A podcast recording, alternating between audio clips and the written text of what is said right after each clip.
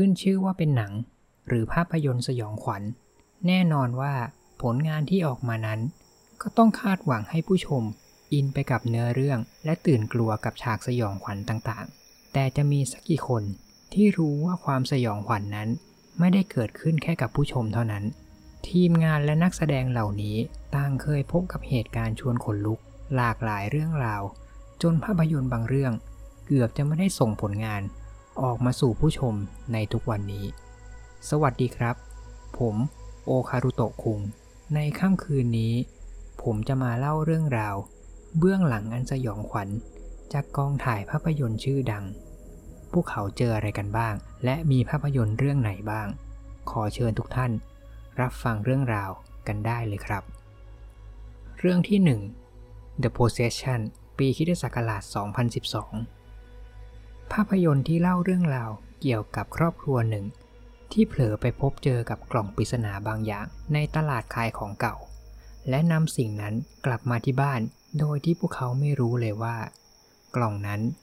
มีวิญญาณปีศาจสิงสถิตอยู่ และนำภัยพิบัติครั้งใหญ่มาสู่ครอบครัว เรื่องราวของภาพยนตร์นี้ เน้นเล่าไปถึงการถูกวิญญาณปีศาจสิงและอาถรรพ์ต่างๆ แต่อาถรรพ์นี้ กลับไม่ได้มีอยู่แค่ในจอเท่านั้น ทีมงานภาพยนตร์เรื่องนี้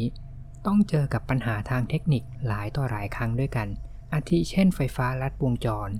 หลอดไฟแตกหลายดวงโดยไม่ทราบสาเหตุ หรือเหตุการณ์ที่เลวร้ายที่สุด นั่นคือเหตุเพลิงไหม้ภายในห้องอุปกรณ์ของกองถ่าย อุปกรณ์และพร็อพต่างๆ ถูกไฟไหม้ได้รับความเสียหายอย่างหนัก รวมไปถึงกล่องผีสิงที่ต้องใช้ในการถ่ายทำในเรื่อง ก็ถูกเพลิงไหม้ได้รับความเสียหายเช่นกัน แต่หลังจากควบคุมเพลิงไหม้ได้แล้ว ทั้งนักแสดงและทีมงานต่างออกความเห็นว่า กล่องกล่องนี้อาจมีอาถรรพ์ของจริงซ่อนอยู่ และขอร้องให้ผู้กำกับอย่าหากล่องอื่นมาเปลี่ยน เพื่อป้องกันไม่ให้อาถรรพ์รุนแรงไปมากกว่านี้ เรื่องที่ 2 The Exorcism of Emily Rose ปีคริสตศักราช 2005 ภาพยนตร์อีกหนึ่งเรื่อง ที่เกี่ยวข้องกับวิญญาณและการถูกสิงสู่ โดยภาพยนตร์เรื่องนี้ มีเขาโครงเรื่องจริง จากคดีดังในอดีตที่ถึงขั้นมีการไต่สวนในชั้นศาลในช่วงปีคริสต์ศักราช 1975 โดยนักแสดงนำหญิงของเรื่อง อย่างเจนนิเฟอร์คาร์เพนเตอร์ผู้ที่ต้องรับบทเป็นเอมิลี่โรสเคยเล่าถึงเหตุการณ์ที่เกิดขึ้นกับเธอในขณะถ่ายทำว่า ขณะที่เธอกำลังนอนพักผ่อนอยู่ในห้องของโรงแรม ที่กองถ่ายจัดเตรียมไว้ให้ เพื่อเตรียมพร้อมรอเข้าฉากต่อไป ทุกครั้งถ้าเป็นช่วงเวลาดึก นาฬิกาปลุกในห้องของเธอ มักจะปลุกเธอแทบทุกครั้ง เมื่อใกล้ถึงเวลาที่เธอต้องเข้าฉากแสดง ทั้งๆทที่เธอไม่เคยไปยุ่งกับนาฬิกาปลุกมาก่อน และสิ่งที่ชวนให้ขนลุกที่สุดคือ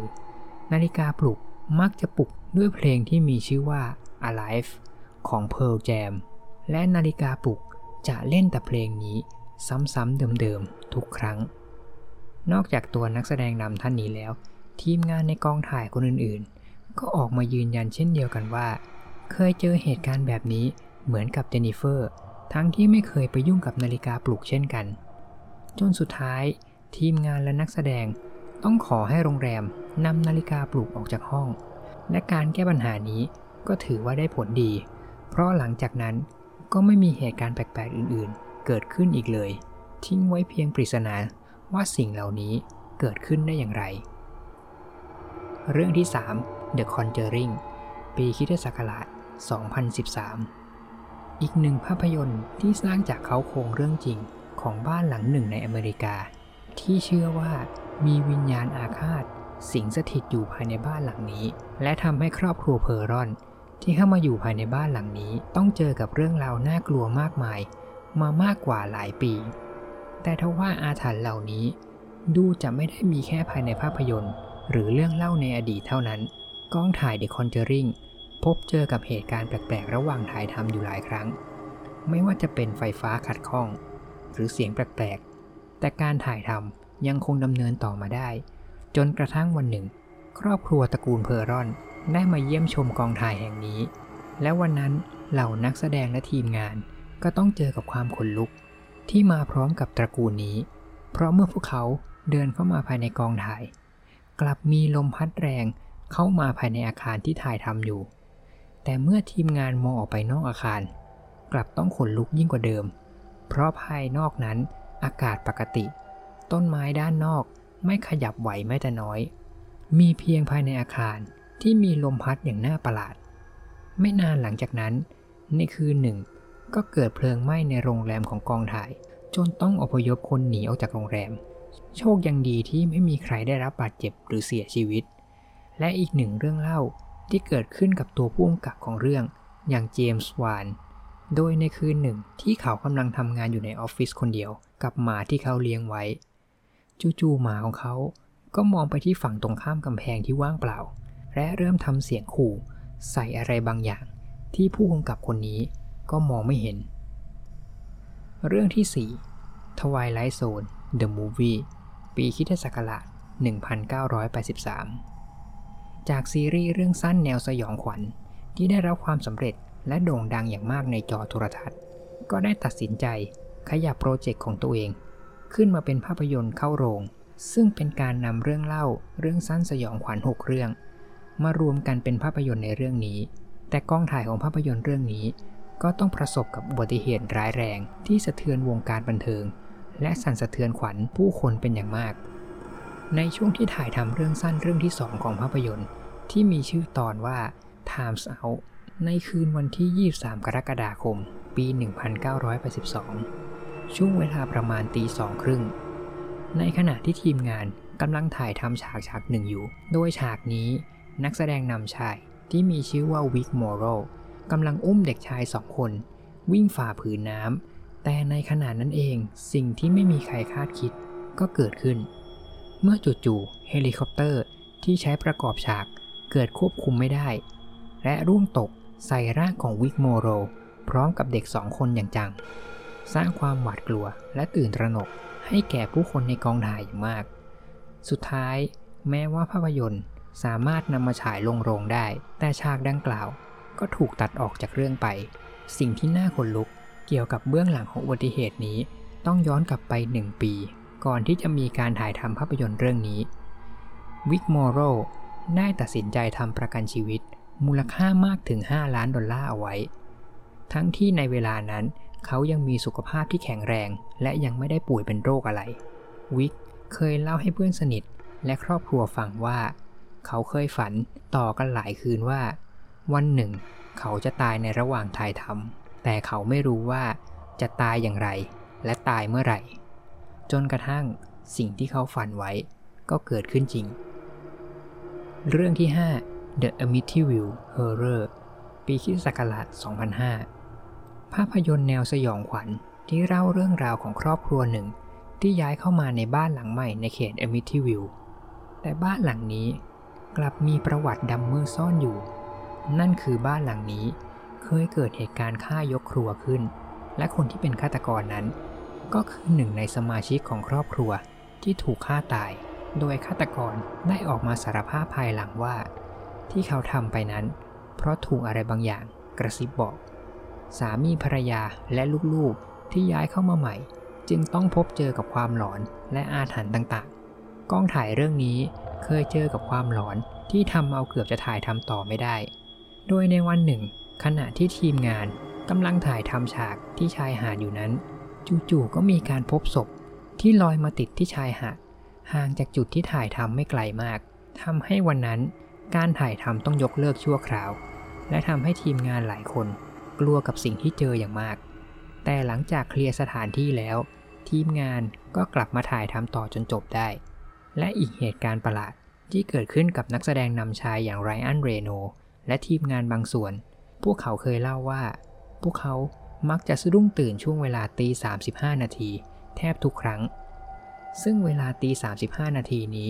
ตรงกับเวลาที่มีการฆาตกรรมฆ่ายกครัวที่เกิดขึ้นในภาพยนตร์เรื่องนี้พอดีทุกครั้ง เรื่องที่ 6 โปรตไกส์ปีคริสตศักราช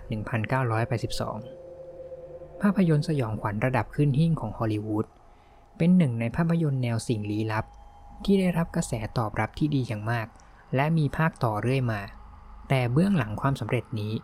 กลับมีความสูญเสียครั้งใหญ่ เพราะต้องมีทีมงานนักแสดงที่ต้องเสียชีวิต หลังจากถ่ายทำภาพยนตร์เรื่องนี้ถึง 4 คนด้วยกัน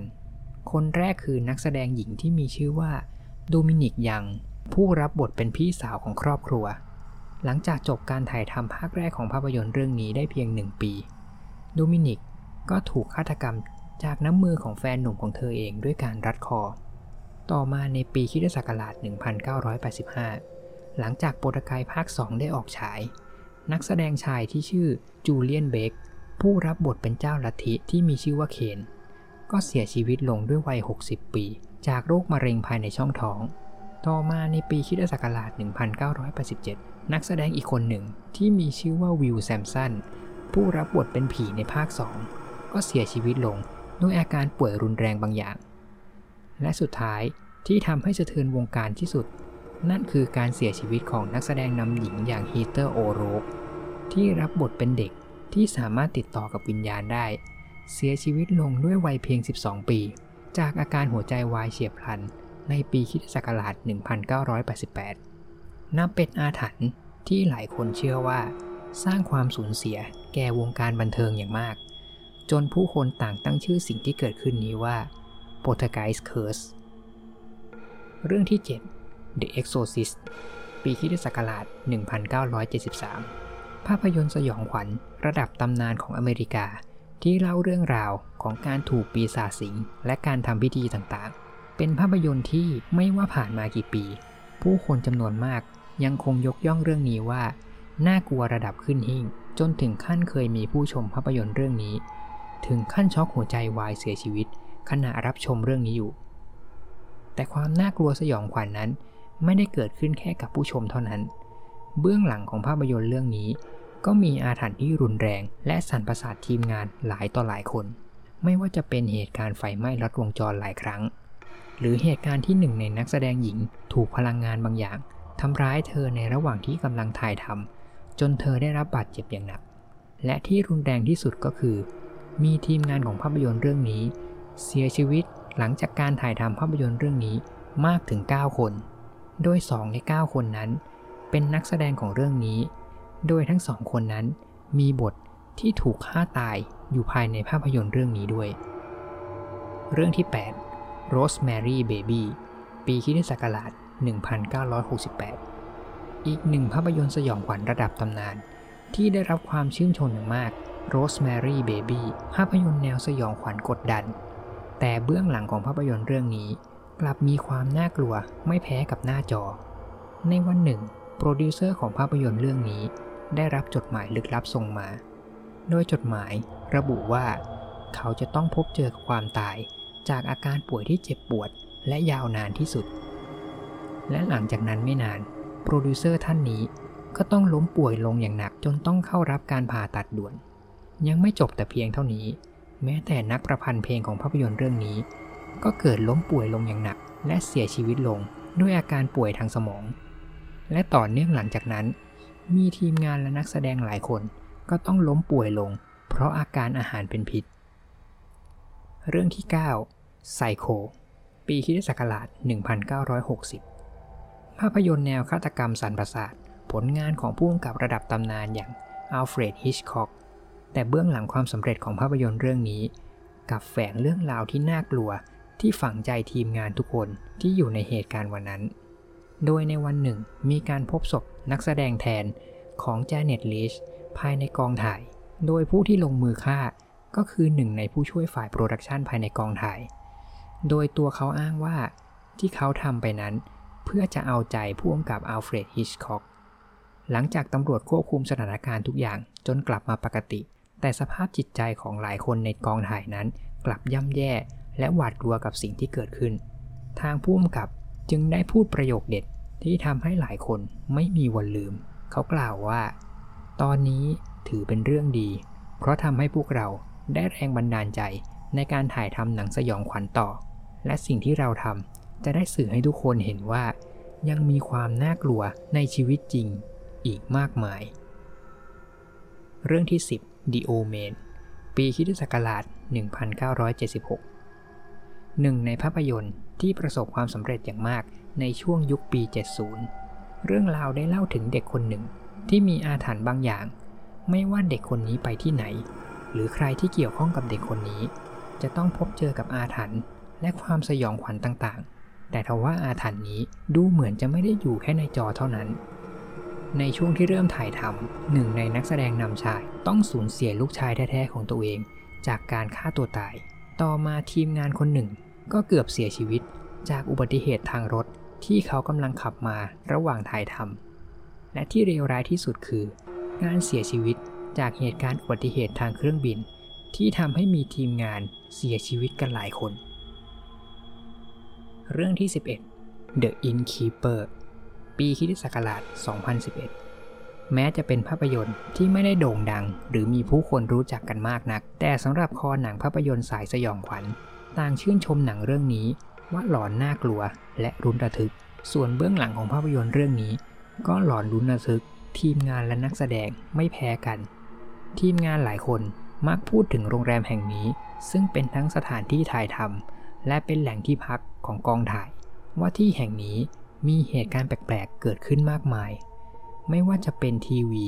ที่เปิดปิดเองได้ โดยที่ไม่เคยมีใครเข้าไปยุ่งกับมัน หรือหลอดไฟภายในห้องที่กระพริบเปิดปิดตลอดเวลา ประตูที่เปิดปิดเองได้ในช่วงเวลากลางดึก หรือความฝันแปลกๆ ที่ทีมงานหลายๆ คนฝันตรงกัน โดยในช่วงที่ถ่ายทำอยู่นั้น แม้แต่นักแสดงนำหญิงเองก็ยังเคยออกมาพูดว่า ห้องพักของเธอ มีวิญญาณมานอนอยู่ข้างเธอแทบทุกคืน มีแต่เพียงทางพุ่มกับคนเดียว ที่ไม่ได้รู้สึกกลัวกับสิ่งที่เกิดขึ้น และเดินหน้าถ่ายทำต่อจนเสร็จสมบูรณ์ได้ เรื่องที่ 12 a n n a b e l ปีคริสตศักราช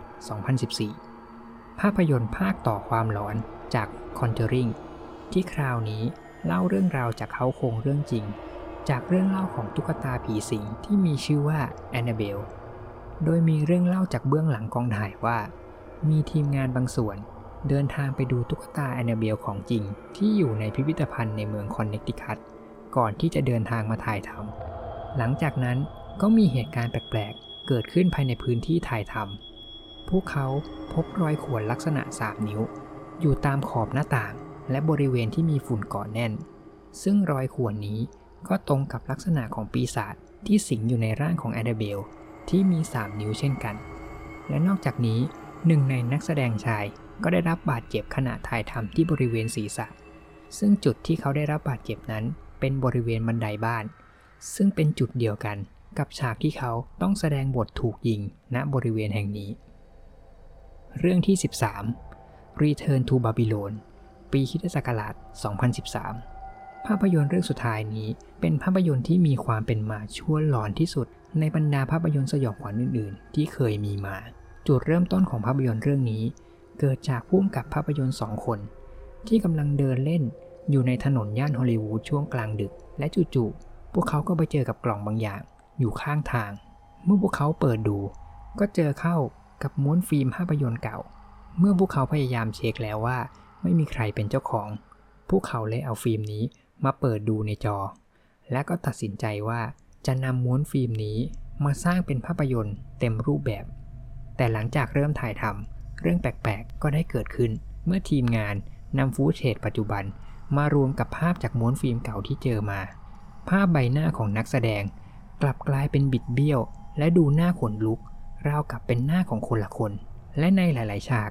กลับมีร่างแปลกๆ ปรากฏแทรกอยู่ในฉาก ทีมงานหลาย ๆ คน ต่างไม่มีใครหาสาเหตุได้ว่า สิ่งที่เกิดขึ้น เกิดจากอะไรกันแน่ และทั้งหมดนี้ครับ ก็คือเรื่องเล่า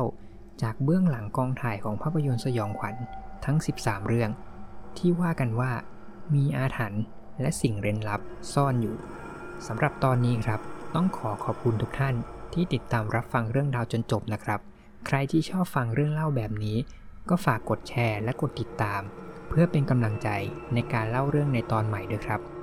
สำหรับตอนนี้ผมก็ต้องขอกล่าวคำว่า ขอบคุณและสวัสดีครับ